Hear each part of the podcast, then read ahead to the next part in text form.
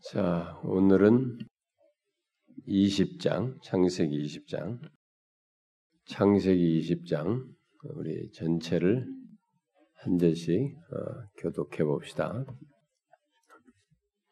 아브라함이 거기서 네게부 땅으로 옮겨가 가데스와 술 사이 그랄에 거류하며 그의 아내 사라를 자기 누이라 하였으므로 그랄 왕 아비멜렉이 사람을 보내어 사라를 데려갔더니 그 밤에 하나님이 아비멜렉에게 현명 현몽하시고 그에게 이르시되 네가 데려간 이 여인으로 말미암아 네가 죽으리니 그는 남편이 있는 여자임이라.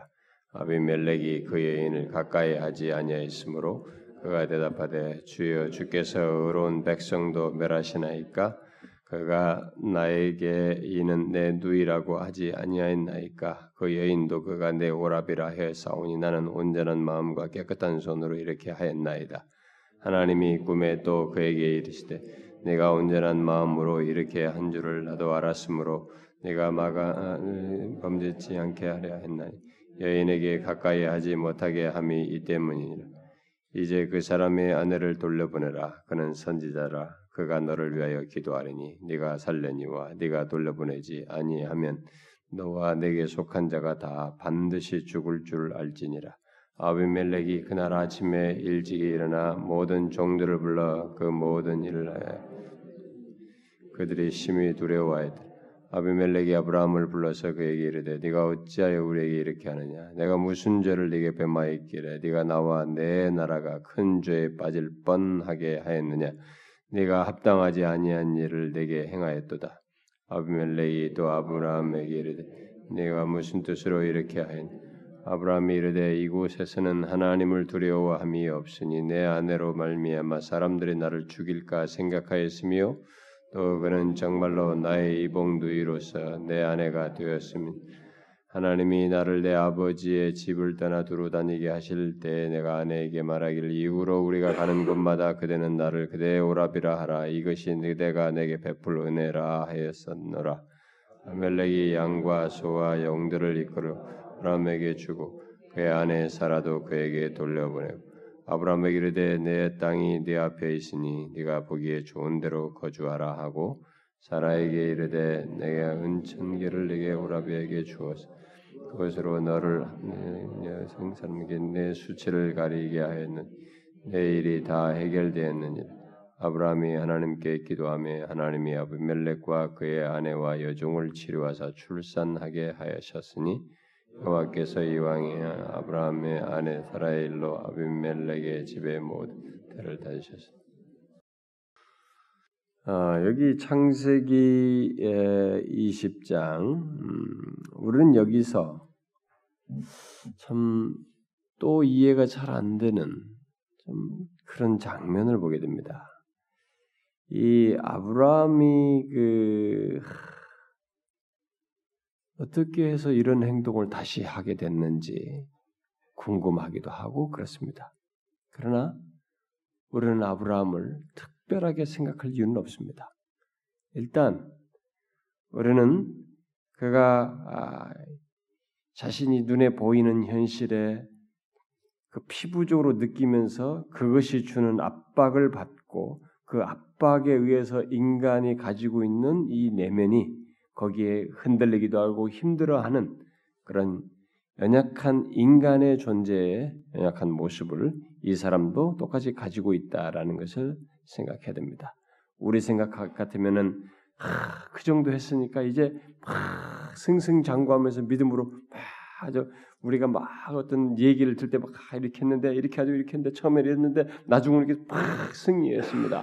이런 말을 우리가 더 듣고 싶어 하고 이왕이면 영웅은 처음에는 참 뭐가 이렇게 출신이 좀 흐름하고 좀 엉망했는데 쭉쭉쭉 영웅이 됐다더라. 뭐 이런 얘기를 우리는 들으면서 속이 확 시원합니다. 그래서 거기다 자기를 감정이입시켜 가지고 대리만족적인 그 생각을 하면서 그렇지 그렇지 하면서 내가 못해도 어, 그런 얘기를 들으면서 말이죠 기대를 갖고 나도 그렇게 하나님에서 될 수도 있다라고 하는 기대심을 가지면서 열심을 내는 뭐 이런 식으로 우리가 교회 성경에서 이 어떤 인물들을 얘기를 듣는 경우가 참 많습니다. 그래서 뭐 성경에서 제일 좋아하는 어, 성구 중에 하나가 많은 사람들이 네가 처음은 미약했으나 나중에는 창대하리라. 온 집에다 다 붙여놓고 말이죠. 어? 그걸 갖다가 어떤 식으로만 다 이해하는 그 처음에 미약한 창대하리라고 하는 진짜 그 내용이 욥기에 나온 것을 욥의 삶과 연관지려면 죽을 죽을 고생을 하면서 어? 창대한 것이 진짜 된다 그러면 그 사람에게 창대는 하나님을 더 만나 배운 것이 진짜 그의 창대함인데 그런 건 생각 않고 말이지 가게 하나 오픈하면서 붙여놓고 말이지 이제 우리 시작하니까 이제 좀 있으면 나중에 빨리 창대하게 해주면 여기에 다 예, 욕심을 내는. 그러니까 우리는 성경 읽으면서 자꾸 그런 식이에요. 근데 성경은 정확합니다.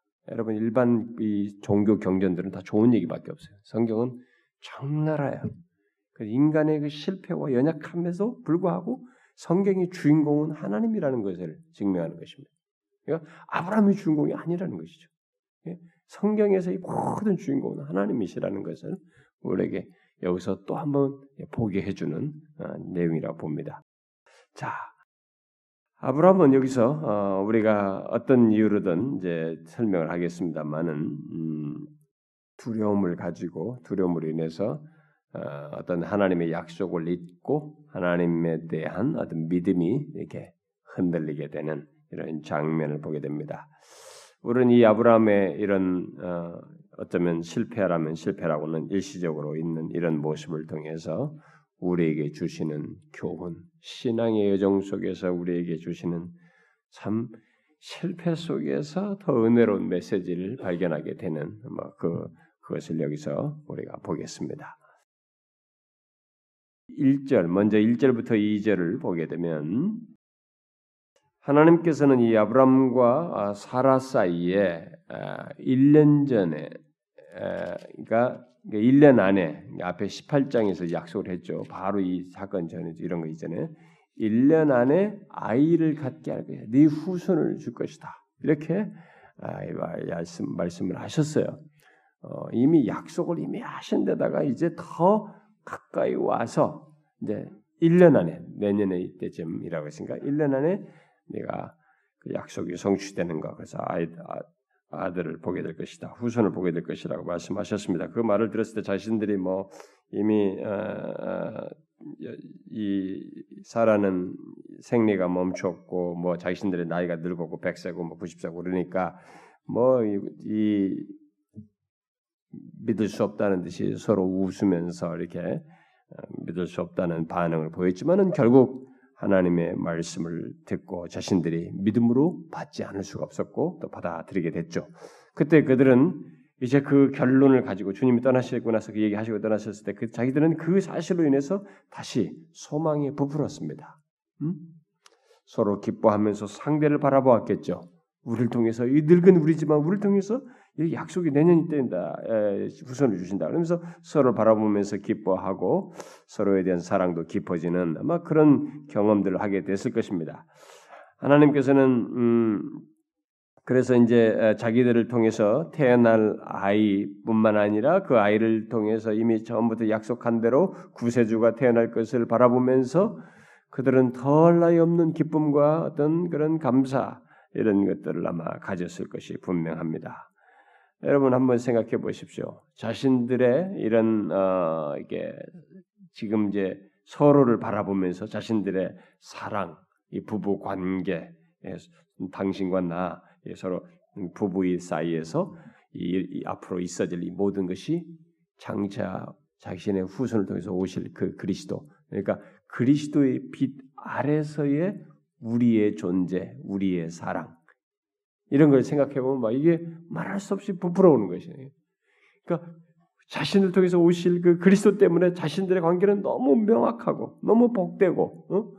이 정말 그 모든 것이 생각만 해도 가슴 벅차고 행복해지는 그런 어, 시간을 주님으로부터 다 1년 뒤에 오겠다는 약속을 받아들였을 때는 그들이 가졌을 것이 분명합니다.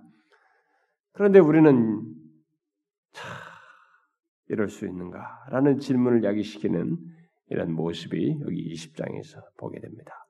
우리는 이것을 통해서 아브라함을 탓하거나 누굴 탓하기 전에 우리 자신을 잠깐 돌이켜 보면 됩니다. 우리를 돌이켜 보면 우리도 이와 같습니다. 뭐가 이게 대단할 것 같지만 어느 순간에 내 자신 안에서 이렇게 실망스러운 모습을 발견할 때가 있습니다. 자, 우리는 그런 경험을 하게 될 때 여기 20장을 통해서 무엇이 우리에게 중요하고 어떤 그랬을 때는 우리는 어떠해야 하는지를 많이 생각해 봐야 됩니다. 그런 것에 대한 좋은 답을 여기서 준다고 볼 수 있겠습니다. 자, 어쨌든 이 사람들이 웬일인지 어, 네게부 땅으로 옮겨갔는데 아마 이렇게 된 것은 이 남방 지방이니까 이게 블레셋 땅이란 말이에요. 예, 블레셋 땅인데 이쪽으로 간 거 보니까 아마 아브라함이 가축이 많았으니까 이 가축의 이 풀을 찾아서 남방 지역으로 평지에 풀, 평지잖아요. 그러니까 평지니까 이 거기에 풀을 찾아서 아마 그쪽으로 이동하지 않았겠는가 이렇게 일반적으로 추측을 합니다. 아, 그래서 이 블레셋 땅의 일부인 그랄 평지에 이들이 이제 가서 거하게 됐습니다. 이 그 가나안 땅에 있는 다른 사람들도 마찬가지지만 아, 그 다른 가나안의 다른 사람들도 드러냈지만 이 블레셋 사람들도 지금 이 뒤에 아브라함이 태도를 취한 것처럼 하나님을 두려워하지 않는 사람들입니다.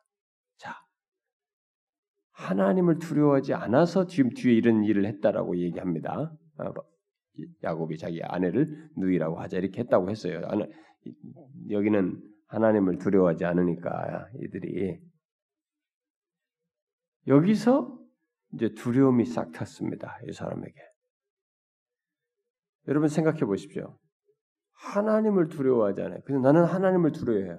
나는 두려워하고 그래서 하나님을 두려워하기 때문에 무엇이 옳고 무엇이 그른지 어떤 것이 진리고 바른 것인지 압니다. 그런데 내 앞에 있는 모든 사람이 하나님을 두려워하지 않아. 이들은 자기들이 원하면 자기들 마음대로 해. 어? 여기 지금 이 여인을 데려가는 것처럼 어? 여인을 취하기도 하고 취하기 위해서 남자도 죽여버리는 이런 일들이 자기들 이미들이 있는 사회야. 그러니까 그런 데서 오는 이 두려움 이것이 이 아브라함에게 확 밀려왔어요. 자, 우리는 여기서 생각해 봐야 됩니다. 우리가 여러분 한참다가도 막, 막 자신만만하다도 어떤 상황에 들어가서 어떤 상황에서 나도 모르게 어쨌든 그런 것으로 인해서든 뭐 나도 모르게든 뭐 어쨌든 뭐 아주 의식적으로 이게 자기에게 확 두려움이 현실에서 두려움이 밀려오면 여러분 그때 어떻게 되겠어요? 우리가 이런 것을 충분히 생각하면서 지나가야 됩니다. 그냥 덜썩덜썩 지나가는 게 아니에요. 어떤 사람은요 막 두려움이 사로잡히면 집 밖에도 못 나가요. 진짜 모든 게 무서운 거예요. 지하철도 못 타. 땅 아래로 내려간다는 것 자체도 두려운 거예요. 김일 김정일 봐요. 비행기 못 하지 않습니까? 떨어질 줄 알고. 여러분, 다른 사람들은 맨날 비행기 타고 맨날 돌아다녀요. 근데 그 사람만큼은 그게 안 되는 거야. 두려워가지고. 남들 다 하는 거 어떤 사람은 어느 순간에서는 두려워서 못할 수 있어요. 현실에서 이 두려움에 사로잡힐 때 그것이 생겨나는 문제를 여기서 보이는 거예요. 왜냐하면 나는 하나님을 두려워하는데 다 두려워하지 않아. 그래서 자신의 신변에 문제가 있을 수 있다고 하는 것을 피부적으로 느끼게 됐어요. 여기서 이 아브라함이 흔들리게 됩니다. 아무리 그런 것이 흔들려도 이 사람은 흔들리지 않을 수 있는 근거를 가지고 있는 사람임에도 불구하고 그것을 여기서는 어, 망각하고 붙잡지 못해요. 우리가 이제 그런 것을 여기서 많이 생각해 봐야 됩니다. 아, 실제로 이제 그런 자기가 생각하는데 두렵게 여길 그런 세상에서 자신의 믿음과 어떤 소망과 계획 이런 것들이 언제든지 짓밟, 짓밟힐 수 있다라고 하는 이런 생각 속에서 이게 두려워하고 있다.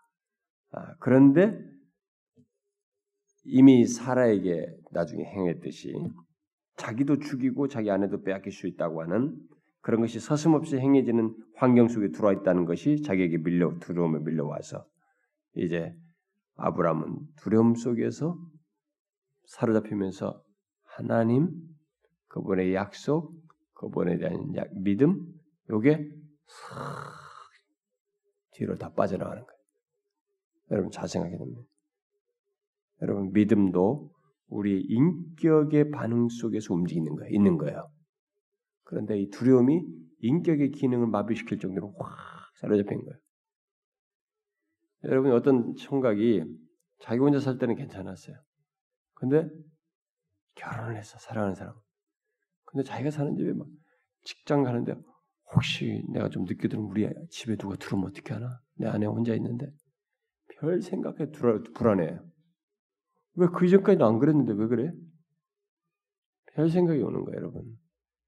우리 아이가 혼자 있는데 이게 혼자이고도 관계 속에서 이런 것이 있을 때 이 딸리면서 이것은 더 가일층될 수도 있습니다. 두려움이.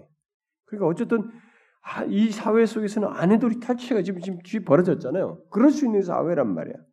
그러니까 그런 사회니까 지금 막 두려움이 밀려서 거기서 이제 하나님 약속이고 뭐고 이런 것들이 다 뒤로 빠지게 되는 거예요.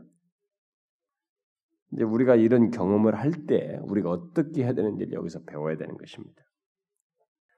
근데 사실은 지금 자기가 그렇게 두려워할 때 그때 당시 처음에는 그런 걸 하고 있을 처음에는 아브라함과 그의 가족이 이 그랄 왕인 이 아비멜렉의 영토에 들어갔어도 어떤 위험은 피부적으로 안 느꼈어요 아직까지 아무런 일이 일어나고 있지 않았습니다.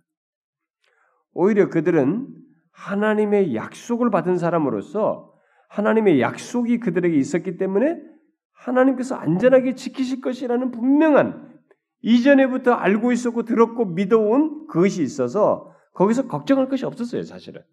하나님께 약속하셨기 때문에 약속을 지키기 위해서라도 자기 자신들은 보존돼야 하고 지켜질 것이에요. 그러니까 그런 하나님께서 자신들에게 나타나시기도 하셨고 말씀도 하셨고 다 심지어 뭐 앞에서는 중보해가지고 이 저쪽 멸망하는 것까지 다 하나님하고 얘기한 사람이란 말이야. 그러니까 그 하나님께서 약속을 지키실 거니까 그분 안에서 있을 안전을 생각했으면 문제가 되지 않을 거예요. 지금까지 처음에 들어갔을 때 아직까지 아무런 반응이 없었단 말이에요. 아, 분명한 여기서 이제 분명한 사실은 하나님께서는 약속을 어기실 수 없는 분이거든요. 하나님은 약속을 어기실 수 없는 분이에요. 그러니까 그걸 그냥 확고하게 믿으면 되는 것입니다. 두려할 것도 없이. 그런데 아브라함과 사라는 자신들이 그랄이라고 하는 이 새로운 땅에 들어왔을 때 그렇게 생길 것에 대한 두려움에 압도되어서 그런 약속에 대한 신뢰, 하나님께서 보호하시고 지키겠다는 이 믿음을 다 뒤로 빼버려, 놓아버려, 잊어버렸어요. 망각했습니다. 잃어버렸어요. 그런 것들을. 하나님께서 그들에게 약속을 하셨는데 약속을 더 이상 믿지 않는 모습이 이 순간에 생겼어요. 하나님께서 말씀하셨잖아요. 약속하셨잖아요. 약속을 못 믿단 말입니까? 만일 누가 질문했다면 아닙니다. 약속 믿습니다. 이렇게 입술로는 말할 수 있었을 거예요. 이 사람들 아는 지식이 있었으니까. 그렇지만 이들의 마음은 이미 이 새로운 환경이 주는 두려움에 확 압도돼 가지고 어찌할 줄을 모르는 거예요. 믿음이 제 기능을 하지 못하는 이런 경험을 하고 있는 것입니다. 제가 앞부분에서도 우리가 살피면서 얘기했습니다. 현실이 주는 이 압박은 우리의 신앙 세계에서 현실과 현실과의 관계 속에서 우리의 믿음의 이 문제는 잠시도 오토매틱한 순간이 없는 거예요. 끝없이 우리의 전 나라고 하는 존재 누구도 대신해주지 못할 내가 아, 좀 누가 그냥 이 순간은 좀 어떻게 철에 대신해 줬으면 좋겠다 이렇게 하고 싶은 마음이 있을지라도 다 내가 직면하면서 거기서 믿음을 발휘하는 현실이에요 모두가 그리고 그, 현, 그 현실 속에서 우리의 믿음은 단련되고 성장하는 것입니다. 그런데 이 현실이라고 하는 것이 우리를 어떤 때는 이 믿음을 지키기 힘들게 하는 막 압박을 주는 거예요. 어? 굉장한 압박을 준다. 여기서 이들은 이 두려움에 사로잡혀서 그런 압박 속에서 약속을 더 이상 믿지 않는 모습을 이 순간에 보이고 있습니다. 입술로는 하실지 몰라도 하나님께서 약속하신 것에서 현실적으로는 지금 현재 시제로는 확신하지 않았어요. 그래서 이들은 아주 두려워해서 지금 이 뒤로 행동으로 나아가는 겁니다. 그래서 여기서도 이전에 말했던 대로 누이로 말하기로 한 것으로 보이죠. 실제로 사라는 아브라함의 이복 누이였다고 그러죠. 이복 누이였기 때문에 그것이 거짓말이 아닐 수 있습니다. 이 말 자체는 이복 누이라고 하는 거, 누이라고 하잖아요. 이말 자체는 거짓말이. 있어요. 그러나 중요한 것은 이복 누이라고 말하자고 함으로써 둘이 남편과 아내의 관계라고 하는 이 사실을 부인하게 되는 것입니다. 이게 문제예요. 그러니까 우리는 어떤 것이 사실이에요. 사실 하나를 말함으로써 뭘 감추어 이걸 부인하는 이런 행동 우리가 할 때가 있습니다. 편리에 따라서. 자, 여기서 우리가 배워야 돼 이런 것을 통해서 하나님이 결국은 이것 때문에 이제 거짓이 되는 거예요. 거짓말이 된 것입니다. 응? 이두 사람이 남편과 아내인 것을 결국 부인하는 셈이 된 것이죠. 그런데 이 사람들이 두 사람의 이런 이들이 부인한 그들 사이의 이 아름다운 관계는 사실 그들 부부라고 하는 이 관계 자체가 자체보다 더 중요한 것이 있었어요. 뭐예요? 이 두 부부다 이렇게 부정했을 때 사실상 더 중요한 것을 부정하는 것이 되는 거예요. 그게 뭐겠어요? 이 부부는 그리스도가 관련된 부부예요. 그러니까 그것을 부정하는 것이에요. 부인하는 것입니다. 장차 오실 그리스도의 빛 아래서 영광스러운 영광스럽게 나타난 관계, 영광스러운 복된 그런 관계인 거죠. 음? 결국 그들의 이런 부부된 것을 부인함으로써 자신들이 이 부부를 통해서 어, 이루어질 하나님의 약속을 부인한 셈이 된 것이에요. 어떻게 이 두 사람이 이럴 수 있었을까? 어떻게 그 주변에 있는 이런 잠재적인 위험들에 대해서 이렇게 두려움을 심하게 느껴서 여기까지 오게 됐을까? 왜 그렇게까지 믿음이 약해졌을까? 우리는 여기서 우리의 신앙의 여정을 우리 스스로 할 수 없다는 것을 일단 봐야 됩니다. 네? 우리의 신앙은 우리 스스로 할 수 없어요. 이것을 우리가 분명히 여기서 배워야 됩니다. 음? 인간의 약함과 부족, 이 한계라고 하는 것이 우리에게 있기 때문에 아무리 잘 단련되고 아무리 성숙한다 할지라도 어느 부분에 약함이 있어요. 그리고 그것이 어느 환경에서 어떤 문제로서 그것이 크게 드러나고 적게 드러나고 노출될지 모릅니다. 그래서 우리의 신앙의 여정, 이 성화의 여정이요, 이 순례길의 결론은 우리에 의해서 되는 게 아닙니다. 아무리 우리가 열심히 하고 최선을 다해도 하나님에 의해서 되는 거예요. 그걸 여기서 확고하게 봐요. 이 아브라함이라는 사람의 인생을 통해서 우리가 확고하게 배워야 되는 것이 뭐냐면 아브라함의 믿음이 어떻고 어떻고 해도 그건 하나님께서 그것을 인해서 인정도 하고 또 뭐 그것을 인해서 뭐 이렇게 양, 성장시키고 이런 거 하지만은 처음부터 끝까지 하나님이 아브라함을 이끄셔요. 그렇지 않으면 아브라함이 아브라함이 될 수가 없다고 하는 것을 보게 되는 것입니다. 여기서 우리가 그걸 봅니다. 그래서 이 사람이 좀 두려워하니까 이제 믿음이 꼴을 내린 것인데 자, 아브라함에게 주신 하나님의 약속은 어, 이 부부의 삶에 뒤에서 있을 모든 것, 그것이 다 포함되어 있죠. 예, 이들이 어, 그들의 부부로서의 안전과 이런 앞으로 끝까지 부부로서 계속 있을 것이라는 어떤 보증이 그 약속 안에 다 있는 거예요. 왜냐하면 후손까지 봐야 되기 때문에 거기에 다 그것이 내포되어 있었어요. 그럼에도 불구하고 두려움에 사로잡히자 약속에 대한 신앙이 이렇게 뒤로 싹 빠지는 거예요. 버리게 되는 것입니다. 여러분 우리가 이럴 수 있어요. 잘 생각하셔야 됩니다. 우리가 이럴 때 어떻게 해야 되는지 여기서 배워야 되는 것입니다. 우리가 이런 것을 아 성경 이런 것이 응 아브라함도 이랬대 그럼 나도 그러, 그러면 되겠구나 그걸 말하자는 게 아니에요. 우리도 이럴 수는 있습니다만은 이런 것일 때 우리가 어떻게든지 답을 주기 위한 거예요. 교훈하기 위해서 이런 실패도 다 기록해서 우리가 말해주는 것이니까 우리가 그걸 좀 배워야 되는 것입니다. 이 두려움이 살펴니까 신앙도 버리는 약속에 대한 믿음도 버리는 거 보세요. 뒤로 하는 거 보세요. 그런데 실제로 벌어졌죠. 그들이 두려워하던 일이 실제로 일어났습니다. 사라가 아비멜렉의 아내가 되도록 되기 위해서 이게 데려가죠. 사람을 보내 데려가 버립니다. 그 일이 실제로 벌어졌어요. 아내가 사라가 그 아비멜렉의 집으로 끌려갔습니다. 이제 부부는 떨어지게 되었어요. 다시 사라는 다른 남자의 아내가 될 처지에 놓였습니다. 이전에 우리가 있었지 않습니까? 애굽에서도 있었는데 또 다시 이 장면이에요. 다른 남자의 아내가 될 처지에 놓였습니다. 하나님께서 그들에게 하신 약속은 그러면 어떻게 될까? 또 다시 질문하게 됩니다. 사라가 아비멜렉의 아내가 된다면 그리스도가 이 세상에 오실 수 있을까? 아브라함과 사라는 불신앙과 거짓말을 통해서 그들의 행복과 약속을 다 날릴 판국에 놓이게 됐습니다. 그리고 이들의 동 이게, 나중에 꿈에서 하나님 말하듯이 이게 결혼에 따르면 못 데려가는 거예요. 간음죄가 되겠네 이들에게도. 그러니까 거짓말을 해가지고 이런 일이 벌어졌어요 결국. 그럼 여기서 어떻게 될까? 자 뒤에 이제 3절부터 7절에서 어, 내용을 봅시다.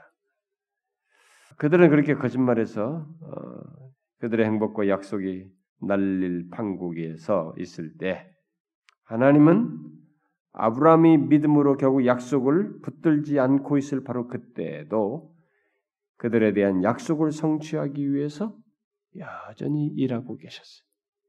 또 다시 우리가 그것을 보게 됩니다. 뒤에 우리가 17절에서도 17절을 통해서 알 수 있다시피 17절에 예, 보니까 뭐 나오잖아요. 이게 이 아비멜렉과 그 아내와 여종을 치료해서 뭐 출산하게 하셨다 뭐 이런 얘기 나오잖아요. 예, 그러니까 그 이런 17절 통해서 알 수 있다시피 아비멜렉이 사라를 취한 일로 인해서 하나님께서 아비멜렉과 그의 집을 치셨어요. 병으로 치신 겁니다. 근데 이, 이 병이 친게 뭐냐면 태를 닫는 거예요. 어? 출산을 못하게 하는 이런 것들을 하고 어, 일단은 그걸로 쳤습니다. 다 근데 18절에 보니까 아비멜렉 집에 모든 태를 닫으셨더라 이제 다 닫으셨어요.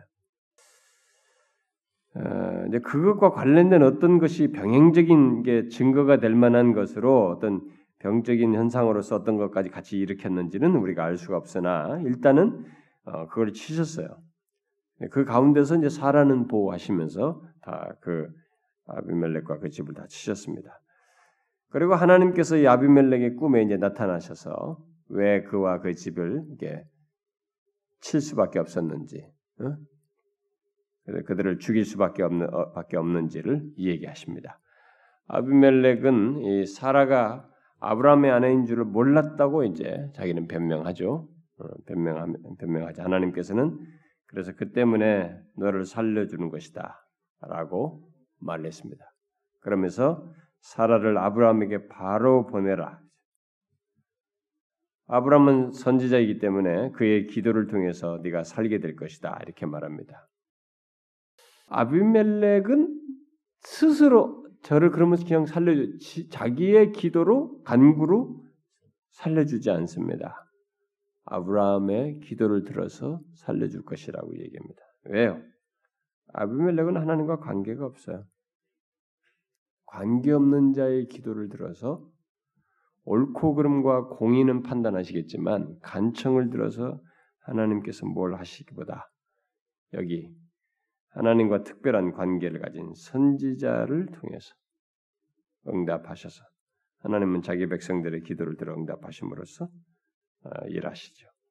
그래서 그를 선지자라고 부른 것은 이게 최초예요. 이 구약 성경에 처음 나온답니다. 이게 선지자라는 이 단어가 처음 나오는데 선지자라고 한 것은 뭡니까? 선지자는 일반적으로 죄를 지적해서 바르게 서도록 하는 것인데 지금 결국 여기서 이 선지자의 그런 내용들보다 여기서 강조되는 선지자는 무엇일까요? 아브라함을 선지자라고 했을 때는 어떤 면을 두고 결국 이 말을 했을까요? 선지자로 말했을까요?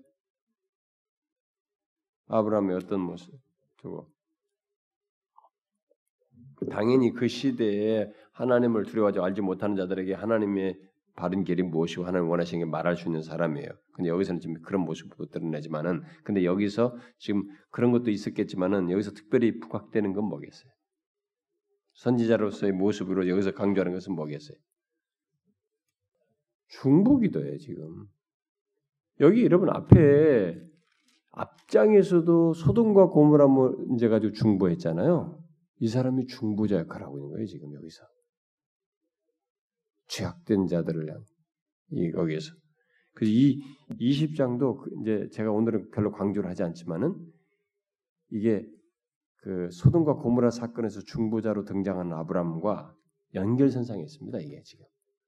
그래서 이 아브라함의 중보 아래서 이 아비멜렉이 살아요. 고침도 받고. 그렇죠. 이런 거 보면은 이 세상을 고칠 수 있는 사람은 이 세상을 살릴 수 있는 사람은 하나님의 백성밖에 없어요. 우리가 이런 자리에 있는 겁니다. 중간에 그런 자리에 있는 거예요. 이 아브라함 같은 자리에 있는 거지. 근데 여기서 어, 그 7절에서 그러잖아요. 너, 만약에 돌려보내지 않으면 너와 내게 속한 자가 다 반드시 죽을 줄 알 것이다. 이렇게 말했어요. 이 말은 결국, 결국 이 아비멜렉이 하나님의 말씀을 거역했다면 어떻게 됐겠어요? 그는 진짜로 죽었을 것입니다. 어쨌든 우리는 여기서 하나님께서 약속, 약속을 기억하시고 이렇게 아비멜렉에서 차단시키면서 아비멜렉을 향해서 단호하게 말씀하시면서 자신이 약속하신 것을 성취하기 위해서 부단히 일하고 계시는 것을 보게 됩니다. 그래서 우리가 잊지 말아요. 아브라함은 아직도 약속이 성취가 안 되니까 미래 시제이고 현재 시제로서는 아니고 현재는 답답하고 두렵고 하니까 자기로서는 이게 감이 안 잡힐지 모르지만 하나님은 타이밍을 두고 부단히 약속을 지켜서 일하고 계셔요. 거기에 걸림돌이 되는 것을 제거하기 위한 이런 작업을 하면서 결국 약속을 지키기 위한 부단한 활동을 행동을 하고 계시는 것을 보게 됩니다. 하나님은 약속을 인하여서 이 부부 관계를 보호하시고 그로서 그리스도의 오심까지 이어갈 약속의 씨를 보호하시는 일을 행하시고 계시는 거죠.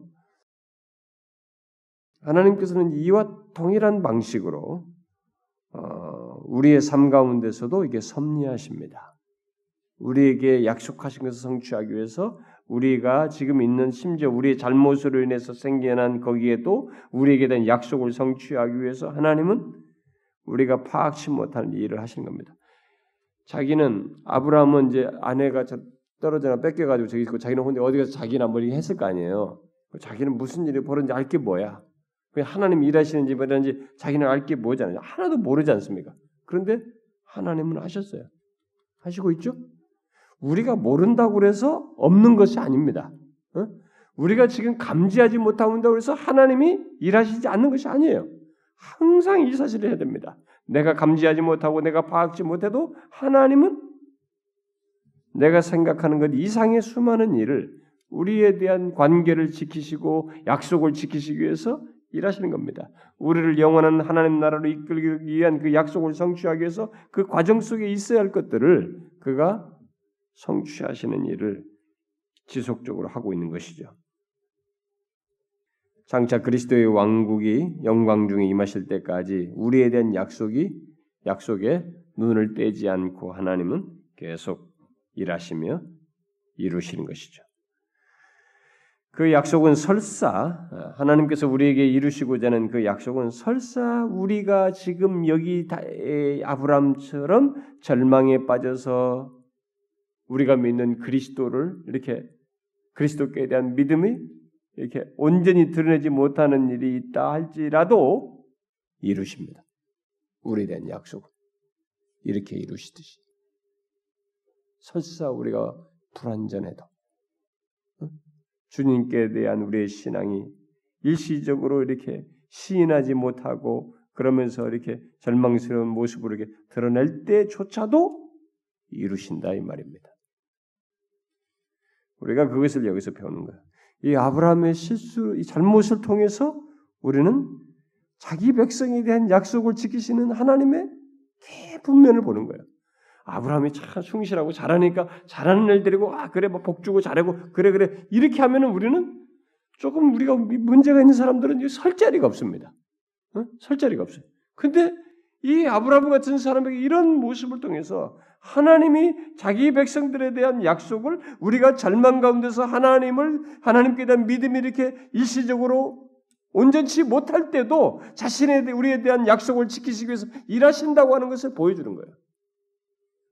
우리는 성경에 보면은 너무 사람들이 성경에 나오는 사람들을 영화해서 너무 그냥 막 엘리트 코스로 설명해서 그러지 성경에 그런 사람 별로 없어요.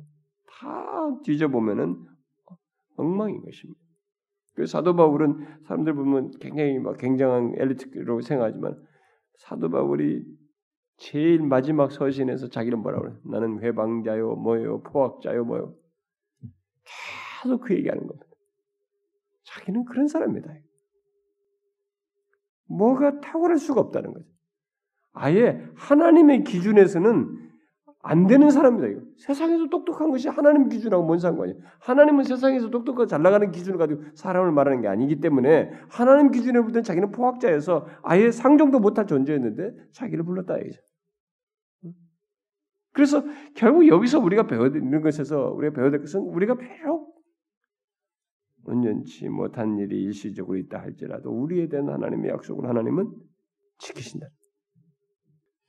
우리가 처한 어떤 위험 중에도 하나님께서는 믿음으로 우리 안에 계시기 때문에 그는 우리를 그 와중에서도 약속을 이루시면서 지키십니다. 그래서 우리가 그것을 믿고 어떤 이유로도 두려움 대신에 주님께 대한 믿음을 계속 견지하려고 해야 돼. 주님과 그의 약속을 믿어야 하는 것입니다. 뒤에 이제 8절부터 13절을 보게 되면 이 꿈에 나타나서 얘기하신 그 다음에 꿈꾼 다음에 네, 제가 제 설명을 제가 안 했는데 그 앞부분에서 그 이 아까 제가 선지자라고 하면서 이 사람이 중보자 역할을 한다고 그러면서 제가 말 안 하면서 덧붙였는 깜빡 잊었는데요. 그 사절에 보면은 주여 주께서 의로운 백성도 멸하시나이까? 이런 얘기 누가 했어요 앞에서? 아브라함이 했죠. 소돔 얘기 두고. 그러니까 자기가 이제 듣는 하나님 이제 이, 이자가 이제 하나님께 하는 거예요. 하나님은 그렇지 않다. 의로운 백성은 멸하지 않는다. 그래서 내가 너를 막은 거야. 이렇게 한 거예요. 자, 요거 보면은 하나님이 굉장히 공의롭다는 거예요. 그러니까 무조건 네가 택한 백성이기 때문에 너는 살리고 얘네들은 택한 백성이 아니니까 무조건 죽이는 거 아니라는 거야. 그 와중에서도 하나님은 공의를 행하신다. 정의를 행하신다는 거야. 예수를 믿잖아. 그래서 이 가나안 땅을 바로 멸망 안 시키잖아요. 멸망 안 시키죠. 지금 이 시기 아브라함 시대 다 쓸어버릴 수 있잖아요. 안 쓸지 않습니까? 그들이 악이 찰 때까지 심판을 하실 때까지 차기까지 기다리신 거예요. 그게 430년 걸린 거예요.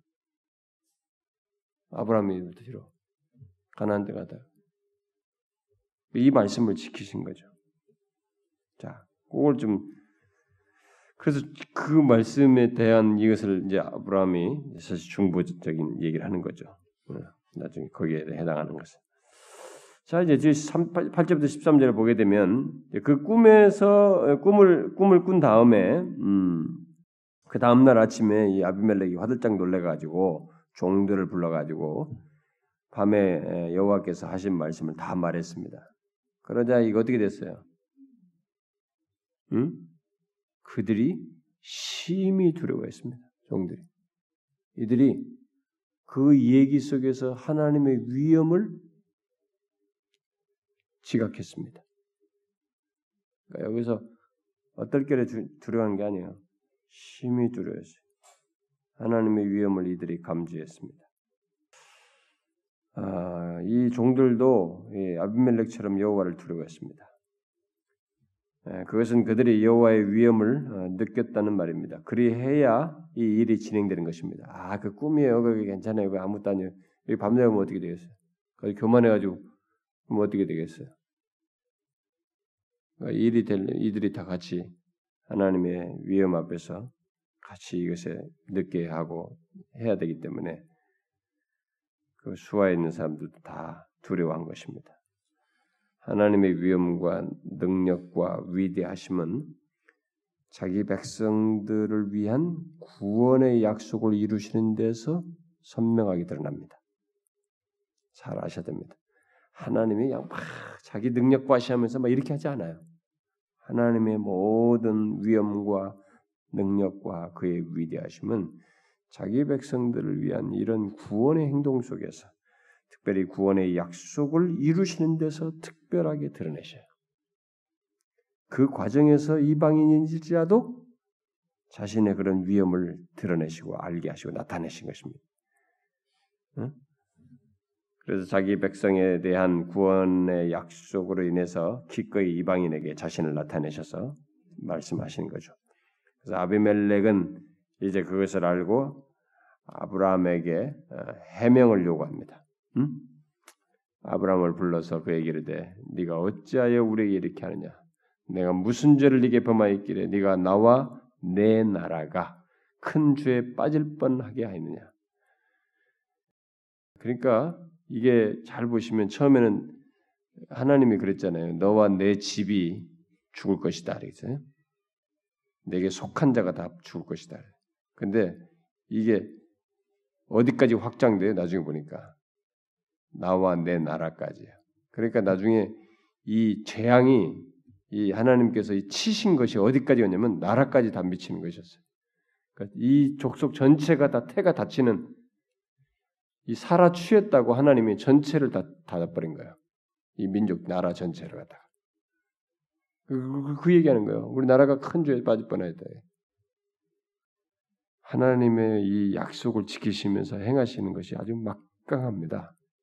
여기 보면은 사라 데려갔다고 온 전체가 다 치워버린 거예요. 다 태를 다 닫아버린 것입니다. 네가 합당하지 아니한 일을 내게 행하였도다 하고 아브멜렉이 아브라함에게 이르되 네가 무슨 뜻으로 이렇게 하였느냐? 응? 이렇게 해명을 요구했습니다. 자, 이 해명을 요구한 말은 참 중요한 얘기입니다. 우리 입장에서 보면요.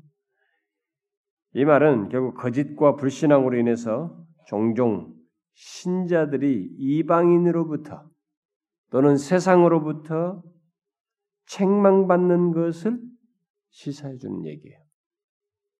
이건 오늘날도 우리가 보고 있는 장면입니다. 음? 아비멜렉이 말했을 때 만일 아브라함이 여기서 이제 이 말을 듣고 좀 아브라함이 뭐 하나님 앞에서 회개하고 이 사람한테도 시인하면서 회개했으면은 좀 상황이 좀더더 여기서 이 아비멜렉에게 좋은 일을 했을 거예요. 좋은 효과를 드렸을 것입니다. 근데 그렇지 않죠.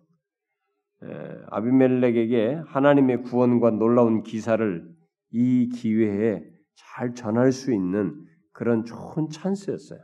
이, 이 기간에 이 시기에 만약에 회개하면서 했다면 그 됐는데 그러나 아브라함은 자기 죄를 시인하지 않았습니다. 여기서 그는 자기에게 쏟아지는 이 질책 이상의 소리를 듣지 못하고 있어요. 못했어요. 그는 여기서 약속과 함께 그를 구원하시는 하나님의 자비를 깨닫지 못했어요. 지금 이렇게 하는 것이 지금 하나님께서 자기에게 지금 자비를 베푸시는 것이거든. 하나님의 행동을 지금 이 사람을 통해서 증거해주고 있는 건데 그렇게 베푸시는 하나님을 못 본 거예요. 못 본 것입니다. 아, 아, 이게 참 재밌어요. 사실은 이방인의 입술을 통해서 하나님의 약속이 보증되고 있다는 것을 지금 이 사람이 듣고 있는 것인데도 그걸 못 깨달은 것이. 우리가 하나님의 심판만 보고 이렇게 막 질책하는 내용만 듣고 그것을 통해서 나타나시는 하나님의 어떤 은혜와 용서를 보지 못하게 되면 우리는 죄를 잘 고백하지 못하죠. 응? 죄를 제대로 고백하지 못합니다. 아브라함은 하나님의 자비를 보지 못하고 그래서 이 변명을 여기서 늘어놓습니다. 그 11절 13절이 그 얘기예요. 이곳에서는 하나님을 두려움이 없으니 내 아내로 말미암아 사람들 날 죽일까 생각하였다. 응? 또 그는 정말로 나의 이복 누이로서 내 아내가 되었다. 지금 중요한 것을 시인을 안 하는 거예요. 응? 하나님이 나를 내 아버지의 집에 떠나 두루 다니게 하실 때 내가 아내에게 말하기를 이 이후로 우리 가는 곳마다 그대는 나를 그대 오라비라 해라. 이것이 내가 내게 베풀기로 하였노라. 여기까지가 이 얘기예요. 이 좋은 찬스거든요. 여기서 이 사람 앞에서 하나님의 존재를 그분의 은혜로우심을 증거할 수 있는 기회였는데 그걸 하지 않습니다. 변명만 하고 있어요. 이 기회에 하나님의 구원에 대해서 한마디라도 증거를 했더라면 어땠을까? 증거하지 않았습니다. 이 사람이 제 하나님에 대해서 증거한 것이라고는 아버지 집을 떠나서 두루 다니게 하신 하나님 요 말뿐이에요.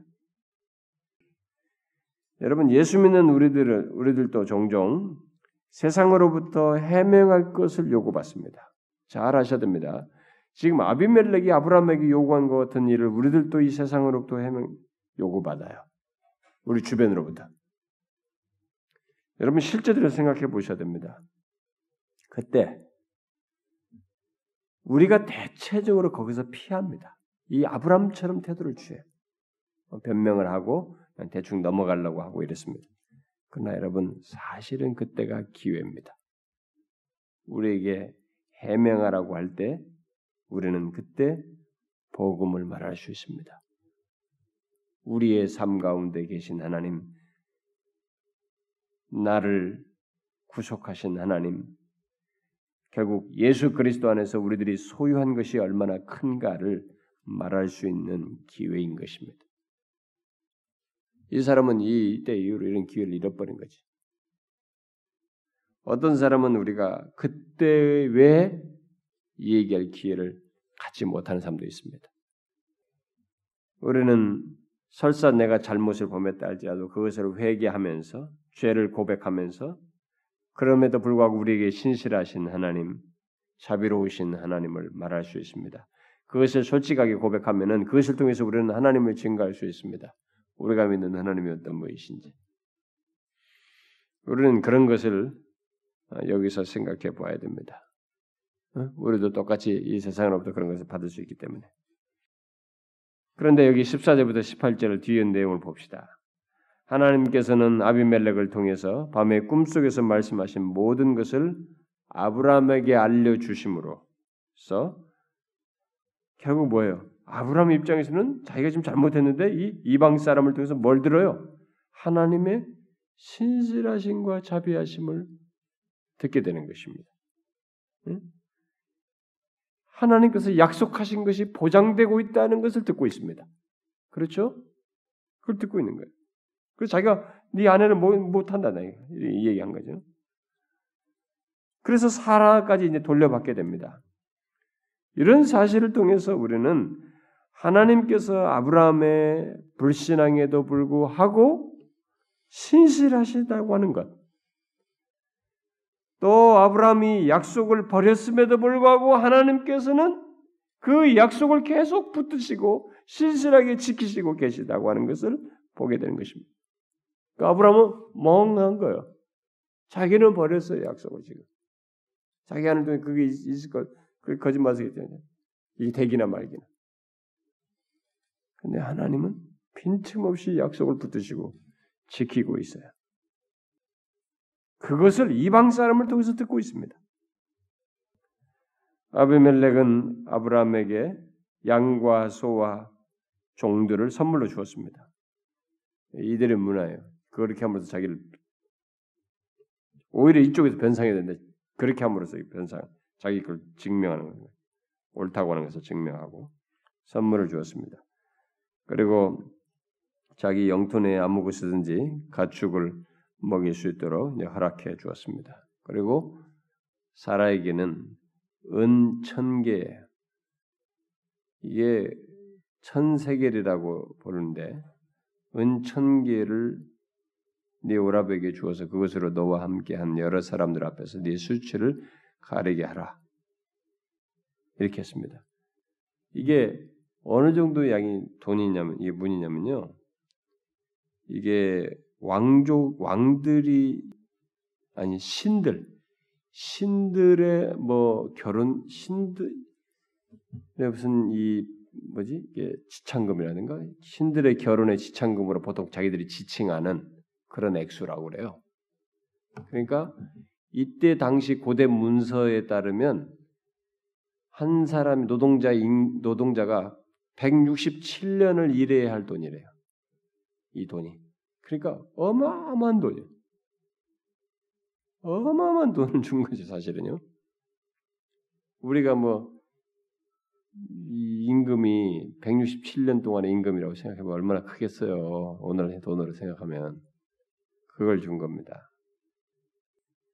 아브라함이 이게 맛을 들였나 이거 말이지. 지난번에도 지난번에 애굽에서도 가지고 그렇게 가지고 재물 많이 얻어 가지고 나왔는데 이렇게 가지고 또 얻어 먹으려고 그랬나 이 생각이 드는데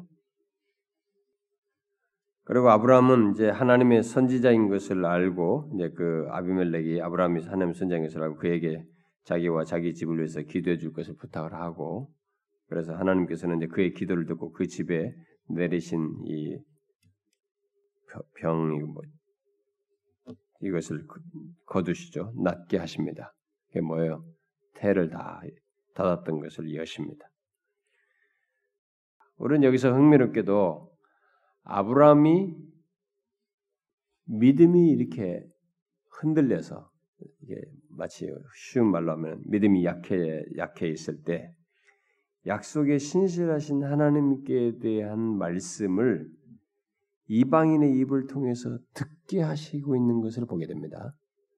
이 사람이 지금 믿음이 약했는데 약했는데 이 주변에서 들을 수 없어 지금 여기서 누가 그런 거 했어 그것을 이방인의 입을 통해서 약속에 신실하신 하나님에 대한 말씀을 듣는 거예요. 어? 야, 이 참 재밌는 장면 아닙니까? 자기가 믿음이 약해지는데 지금 이거 어딘가서 회복이 되는 이게 이 자극이 되고 여기서 어웨이큰 돼야 되는 깨어나야 되는데 그걸 이방인의 입술을 통해서 듣는 거예요. 하나님이 자신 하나님께서 하신 약속에 신실하심을 하나님께서 약속에 신실하시다고 하는 것을 듣게 된 것입니다. 여러분 우리가 우리들도 이 아브라함 같이 되면은 우리도 이방인을 통해서 하나님의 말씀을 들을 수 있습니다. 우리 주변 사람을 통해서도 이 세상으로부터 들을 수 있습니다. 여러분 오늘날도 우리가 실제로 그렇지 않습니까? 오늘날 이 아브라함이 이 아비멜렉 앞에서 취한 상태와 같은 이 모습, 두려워하면서 어? 약속을 저버리고 있는 이 상태와 같은 모습이 나는 오늘날 우리 아, 한국 교회 오늘의 신자들의 모습이 아닌가 생각이 돼요. 왜요? 세상이 우리한테 바른 길 가라고 난리거든. 어? 예수 믿는 뭐 교회들 보고 니네 좀 바른 길 좀 가라. 세속교회 너무 세속화됐다 이게 세속주의로 가지 말고 좀 니네한테 바르게 가라. 그리고 교회니까 니네가 주특기 니네의 주된 내용 복음이나 열심히 좀 해라. 복음에나 관심을 좀 가져라. 쓸데없는 관심 좀 그만 좀 갖고 이렇게 말하고 있다. 진짜로 우리가 그렇습니다. 교회가 복음에나 신경을 써야지 우리가 쓸모없는 엉뚱한 것에 다 관심을 쏟고 있다고. 교회들이. 예수 믿는 사람도 마찬가지. 너무 젊은이들, 젊은이들 모으면, 젊은이들만 많이 모이면 젊은이들에게 제일 중요한 인생의 중심은 복음을 얘기하는 거죠. 자신에게 있어서 존재의 가장 중요한 예수 그리스도를 소유하면서 삶의 방향을 갖고 거기서 삶의 의미를 발견하고 그래야 되거든요. 그뭐 젊은이들만 뭐 한결같이 비전이라는 이름 아래서 당신들은 이런 사람 앞으로 꿈을 꾸고 뭘 뜨고 뜨고 이렇게 살고 이렇게 앞으로 도전을 진치로 나가라는 진실된 것은 예수 그리스도 다 돼요. 일부러 그런 걸 심어주려고 그래. 근데 얼마 전에 우리 이제 뭐 무슨 CTS인가 방송 보실 때 설교 막 시끄럽게 하길래 내가 뭐가 또 뭐 무슨 열광을 하길래 내가 또 잠깐 봤더 봤더 끼웃거려서 아니 그런 소리가 들리면 또 지나가다도 안 볼 수가 없어 잠깐 봤단 말이야. 근데 무슨 뭐 무슨 젊은이들 성령 집회인가 뭐 젊은 청년 대학생들 다 모여 체육관에 막 꽉 찼어요. 어? 그리고 무대는 가운데 가운데 놓고 무대 장치도 멋있겠어 막 이렇게 해가지고 그 가운데 서서 사냥 인도자가 사람들을 막 조금씩 조금씩 조금씩 조금씩 점프하면서 쟤는 이 점프 다 일어나서 이게 찬송하면서 점프하는 걸 조절하더라고 서서히 서서히 나중에 막 마음껏 뛰게 하는 거야. 근데 뭐 그렇게 뛰는 거 조절해 주는 거 따라 하다가 가사는 어디서 하는데? 어? 가사는 언제 신경 쓰는 거야 도대체? 정신 나갔어요. 이 엔터테인먼트는 빵점이에요. 제가 아무리 못해도 아무리 점수 좋게 주려고 해도 좋을 수가 없어요. 거기서도 뭐 은혜 받는 사람이 있겠지. 물론 있겠죠. 있겠는데 일단 그런 그런 주도를 한다는 것 자체가 선동 자체가 성경적이지가 않아요. 아, 하나님의 모든 역사는 선동적이지 않아요. 인위적으로 만들지 않습니다. 하나님의 주도적으로 그분의 신실한 역사 속에서 있는 것입니다. 뭐 그렇게 그러고 나서 이제 마침내 메신저가 딱 나왔어요. 그럼 뭐 설교를 하는데 첫 번째 여러분들은 창조의 사람입니다. 뒤에도 그 얘기 듣다가 나중에 안, 안 들었어요. 그러면서 창세기 1장 1절부터 3절에 그 성경 구절을 가지고 여러분들은 창조의 사람입니다. 아니 근데 하나님이 천지를 창조하셨는데 빛이 있으라고 하시고 하나님이 하시는 것인데 젊은이들 보고 당신들이 창조의 사람이라는 도대체 뭐야? 하나님처럼 세상을 창조하라는 건가? 도대체 감이 안 잡혀가지고 그 많은 대학생들 모아놓고 메시지가 다 그런 쪽으로 흘러가고 있더라. 세상이 그러니까 이제 우리 보고 복음 좀 얘기하라 니네. 이 얘기를 하는 거야. 여기 지금 아비멜렉이 하는 얘기를 똑같이 하고 있습니다. 근데 우리가 아무리 들어도 이제는 맷집이 생겨가지고 정신을 안 차립니다. 그리고 여러분이나 저나 우리부터가 여기 앉아서 저로부터 이런 얘기 듣는 우리들부터가 아 속이 시원하다. 그러면서 패스해버려요. 우리 자신이 그렇다는 생각을 안 하는 거예요. 여러분과 제가 지금 그 말을 들어야 할 사람이라는 생각을 안 하는 거예요. 나 말고 다른 사람이 들어야 된다고 생각하는 거예요. 그래서 우리 안에 있으면서도 맷집이 생겨가지고 지독하게 안 바뀌는 거예요. 어? 다른 사람과 똑같아. 별로, 별로 차이가 없어요. 여러분들은 자기 자신이 많이 바뀌었다고 생각합니까? 여러분들은 다르다고 생각하십니까? 비교적으로 그런 면이 있을 수 있습니다. 제가 긍정적으로 보는 요소가 있을 수 있어요. 그러나 여러분, 그렇게 쉽게 넘어가면 안 됩니다, 여러분. 교만하고, 거칠고, 경솔하고, 하나님 앞에 경외스러움이 없고, 그런 모습이 아직 남아있잖아요, 우리가. 복음의 더 부유함들을 알고 싶어하는 그런 열정들을 안 갖고 겉멋만 들은 거지. 예수 믿는 딱지만 하나 가지고 있는 거지. 그 세상이 우리한테 막 소리치는 거예요, 좀. 응? 아브라함에게 지금 말해주듯이 이방인의 입을 통해서 우리 뭐 좀 정신 좀 차리라고 얘기하고 있는 것입니다. 심지어 예수 안 믿는 남편이 얘기해. 야, 이렇게 좀 예수 믿어보라고. 응? 예수 안 믿는 자식이 나한테 얘기한다고. 예수 안 믿는 친구가 우리한테 그런 얘기를 해. 아브라함은 이 이방인을 통해서 하나님의 자비가 자신의 삶의 전 영역에 충만해 있다는 것을 깨닫게 됩니다. 자기가 이렇게 부실할 때에도 하나님이 얼마나 자신의 삶 속에서 자신의 은혜를 베푸시고 자신을 돌보시고 인도하고 계시며 약속을 신실하게 지키시는지 자기에게 베푸시는 전 삶의 영역에 베푸시는 하나님의 은혜가 얼마나 부유한지를 깨닫는 거야. 부끄럼 속에서 깨닫는 것입니다. 하나님의 자비가 얼마나 자신의 삶의 전 영역에 미치고 있는지 충만하게 드러나고 있는지를 보게 된 것이죠. 자기는 안, 그렇게 생각 못했어요. 어, 두려워가지고 지금. 아니에요. 하나님의 자비가 그의 삶의 전 영역에 충만하게 우리는 그것을 아무 사건이 없을 때는 못 느끼는. 그러면 여러분 아무 사건이 평안하면은 저절로 되는 거예요?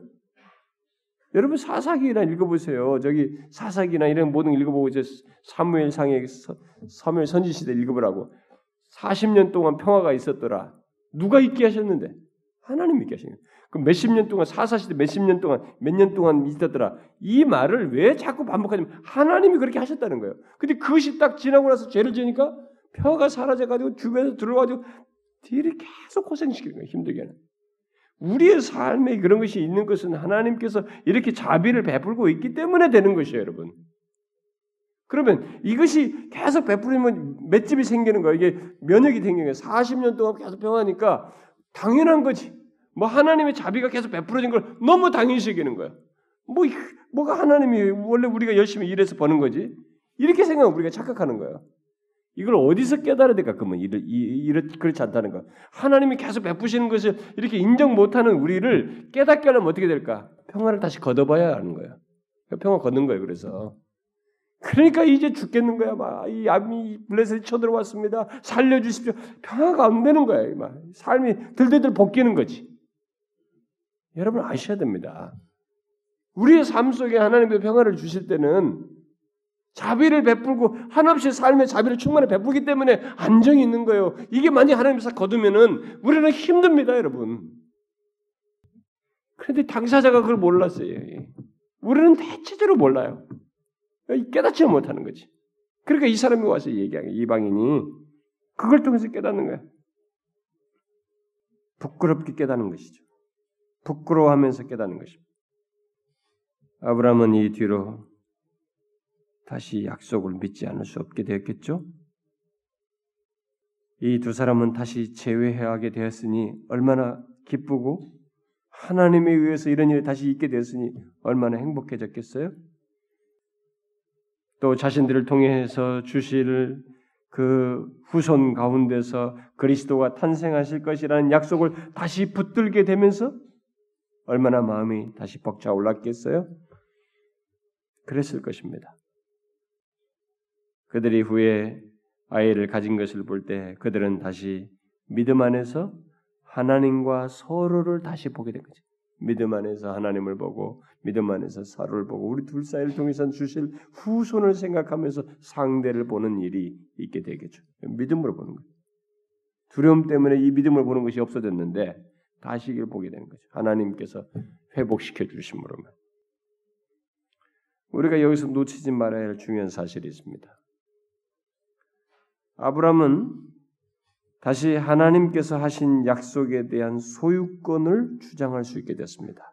이렇게 회복시키심으로써 이제 하나님께서 자신에게 이제 후손을 주실 것에 대한 그 약속에 대한 소유권을 주장할 수 있게 됐어요. 단순히 믿을 뿐만 아니라 그것을 확고히 믿고 하나님 앞에서 붙들면서 담대히 나아갈 수 있게 되었습니다. 주장할 수 있게 되었어요. 그런데 그것이 어떻게 가능하게 되었어요? 우리가 이 순서를 잊지 말아야 됩니다. 내가 하나님의 약속을 잘 붙들고 끝까지 갔더니 이렇게 됐다더라. 이 요소가 있습니다. 그러나 이 요소는 항상 순서가 더 뒤에 와야 돼요. 뭐예요? 하나님께서 약속을 신실하게 지키심으로써 이 아브라함이 하나님께 대한 약속에 대한 소유권을 주장할 수 있게 된 것입니다. 다시 하나님께서 먼저 약속을 신실하게 지키심으로써 이렇게 된 것이에요. 어? 우리는 그 다음에 여러분 아, 내가 이렇게 했더니만 하나님께서 이렇게 복을 주셨어. 그것에 앞서서 그렇게 할 수 있도록 그 약속에 대한 소유권을 주장할 수 있도록 하나님이 쉼없이 우리에 대한 약속을 신실하게 지키셨어요. 그 때문에 그렇게 된 것입니다. 우리의 믿음의 능력이라고 하는 것은 이렇게 하나님께서 약속을 신실하게 지키신 것 때문에 있게 된 것이에요. 우리 독, 독자적인 믿음의 능력이 될 수가 없는 것입니다. 아브라함은 결국 다시 믿음으로 나아갈 수 있게 되었습니다. 그것을 생각하면 하나님께서는 아브라함이 잘못 행했을 때, 행할 때 결국 아비멜렉을 사용하셔서 선을 이루신 것을 보게 됩니다. 그 아브라함은 잘못해서 갈 바를 알지 못한데 거기서 하나님은 또 그 가운데서 아비멜렉을 사용하셔서 아브라함에게 선을 이루시는 너무 놀라운 하나님의 행동을 보게 됩니다. 아브라함과 사라는 하나님께서 그의 약속을 버리지 않으셨다는 것을 알고 다시 믿음으로 그 약속을 붙잡게 되죠. 음. 여러분 이것은 오늘날도 마찬가지입니다. 온 세상이 우리가 보기에 하나님을 떠나서 악하고 폐역하고 타락하고 절망스럽게 보인다 할지라도 그럴 때에도 하나님께서는 그리스도와 우리와의 관계를 그런 상황 속에서도 우리와 그리스도와의 관계를 깨닫게 함으로써 우리의 믿음을 일깨우십니다.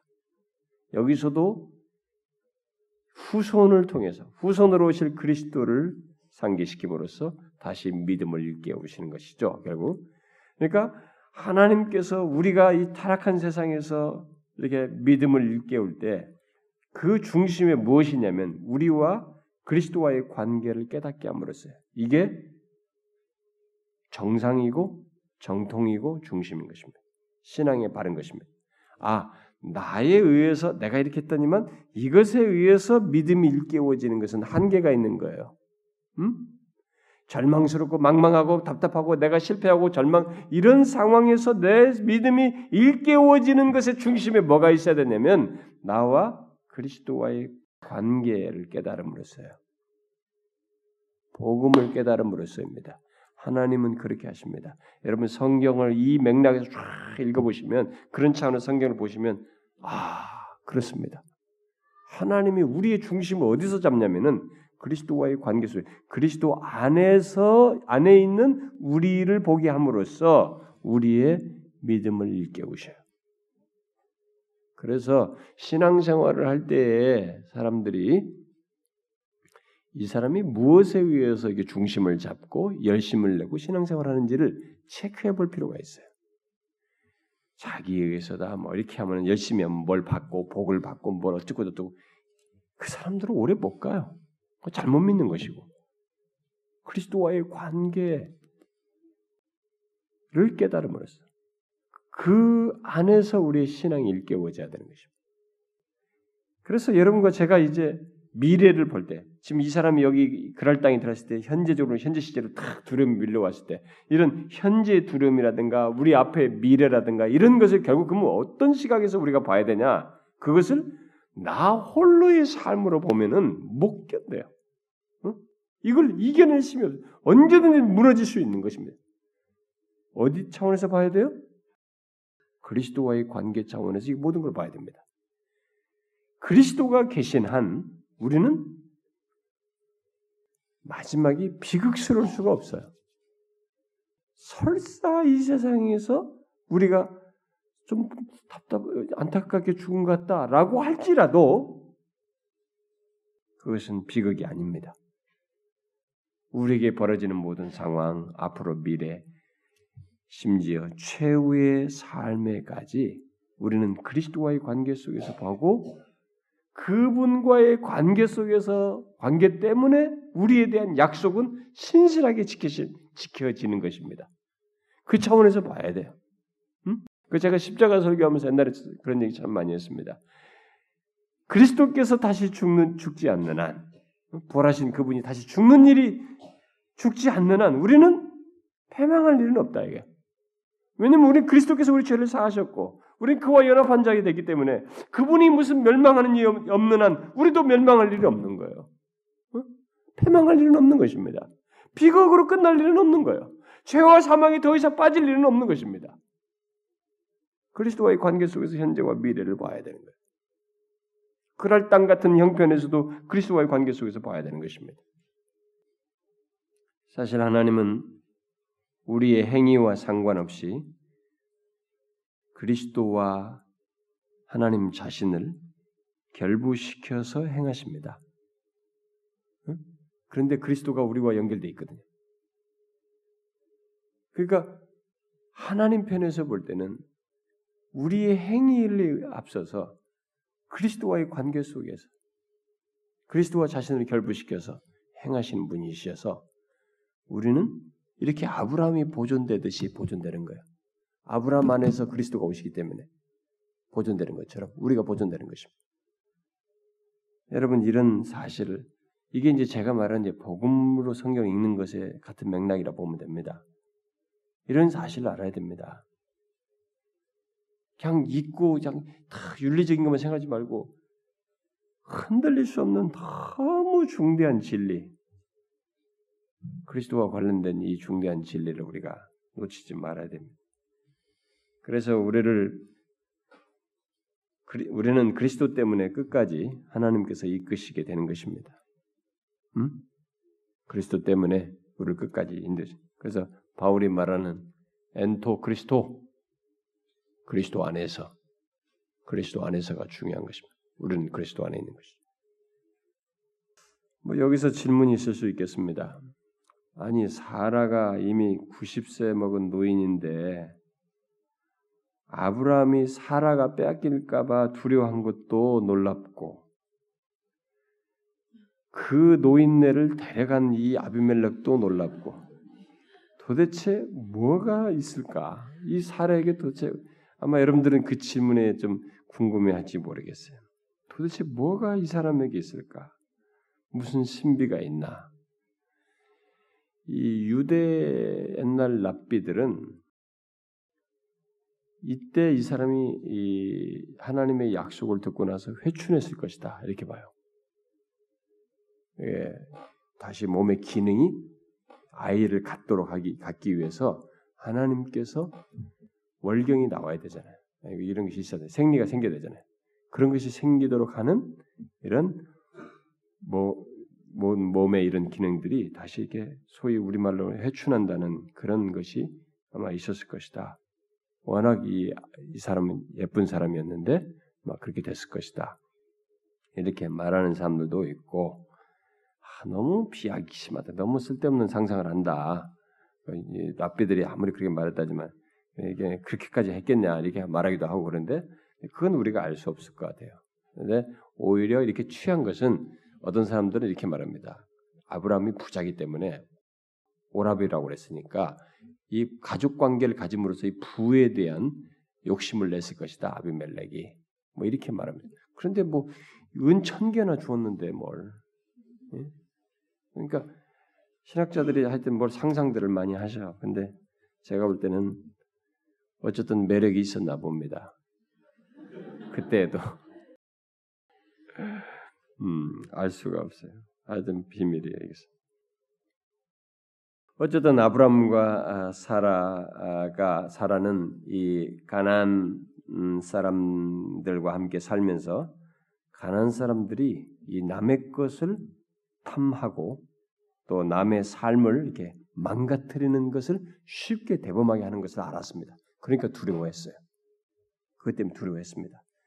그러나 두려워하면서 결정적인 것을 놓쳤습니다. 뭐예요, 그게? 네? 하나님의 약속은 두려운 상황도 이기는 약속이고 하나님께서 이루실 약속, 반드시 어떤 상황이든지 다 넘어서서 이루실 약속이라고 하는 것을 이 현실 속의 두려움이 압도되어서 잃어버렸어요. 그 믿음을 잃어버렸습니다. 자, 우리가 이 기록된 말씀을 통해서 그걸 배워야 되는 것입니다. 교훈으로. 음? 우리가 사는 환경에 분명히 압도할 만한 것이 있을 수 있어요. 현실에 두려움이 밀려올 수 있습니다.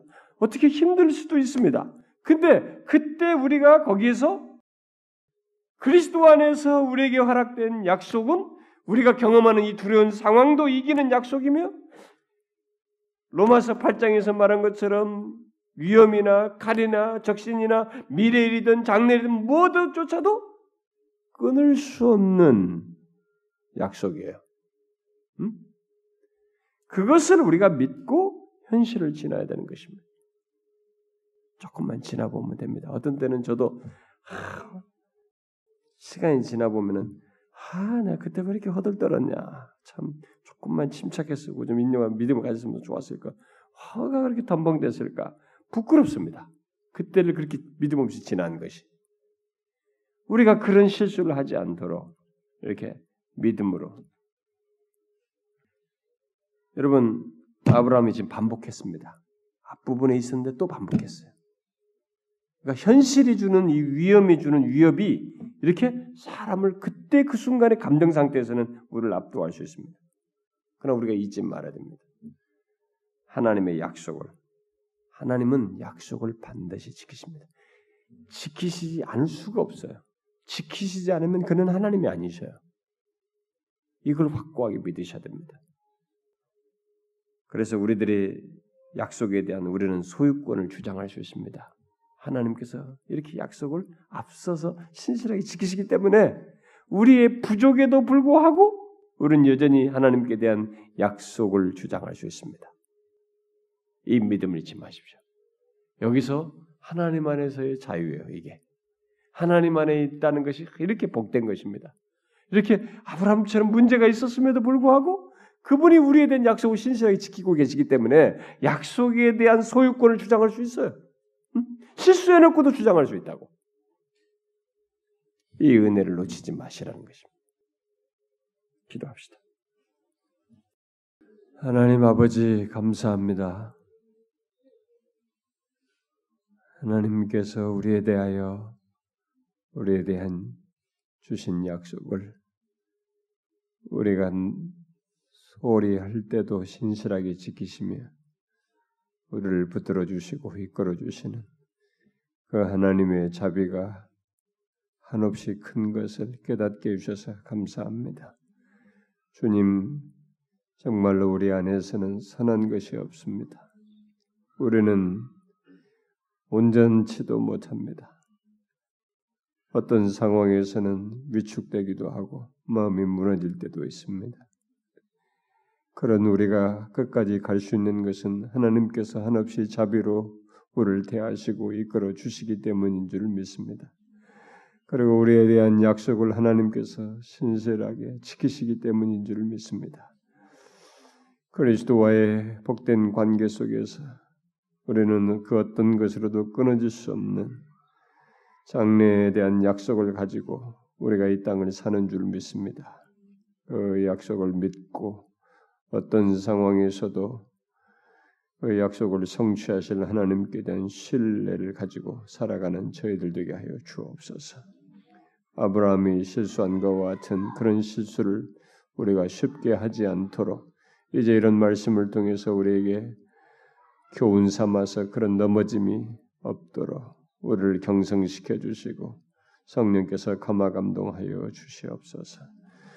하나님 아버지 시간에 우리가 함께 구한 기도를 들어 주시옵소서. 특별히 하나님 우리가 여름 성리학교 어린 아이 들을 유치부에서부터 유초등부 아이들의 여름 성리학교를 통해서 주님의 은혜를 기대합니다. 하나님의 어린 생명들을 이번에 만져 주옵소서. 저들의 심령을 주님께서 놓고 하셔서 예수 그리스도만이 우리에게 참 소망이요 나를 죄에서 구원하시는 분이신 것을 분명하게 아이들이 믿고 그 예수 그리스도께 자신을 기꺼이 내어 드리는 어린 아이들이 되게 하여 주옵소서. 이를 위하여 우리 사역자들과 교사들에게 사명감을 주시고 말씀을 주시고 감동을 주시고 신실하게 아이들을 대하며 섬기는 저들 되게 하여 주옵소서. 수련의 하나님이여 우리 이 주께서 본교회 성도들과 참여하는 외부 교인들이 함께 참 특별히 일본 토간의 은총 그리스도교 성도들까지 함께해서 갖게 되는데 주님이여 모든 것이 부족하지만 주님께서 그 가운데 우리가 기도하며 말씀 들으며 갖는 그 교제 시간을 통해서 유익을 주시고 영혼들을 소생시켜 주시고 영적인 부유함과 풍성함을 허락해 주시옵소서. 말씀을 준비하는 이 종에게도 하나님께서 부족한 중에 자신의 것을 채우셔서 모두가 그 집회를 통해서 풍성한 유익을 얻을 수 있도록 친히 하나님이 주도적으로 말씀하시고 인도해 주시옵소서. 하나님 아버지 여기 참여한 각 사람들의 필요들과 형편들을 헤아려 주십시오. 저들의 영적인 갈망과 소원이 있고 가정적으로 하나님이여 자신의 정신과 육체와 현실적으로 자녀들 문제로 하나님이여 고민하면서 구하는 것들이 있습니다. 결혼을 위해서 구하는 것들이 있습니다.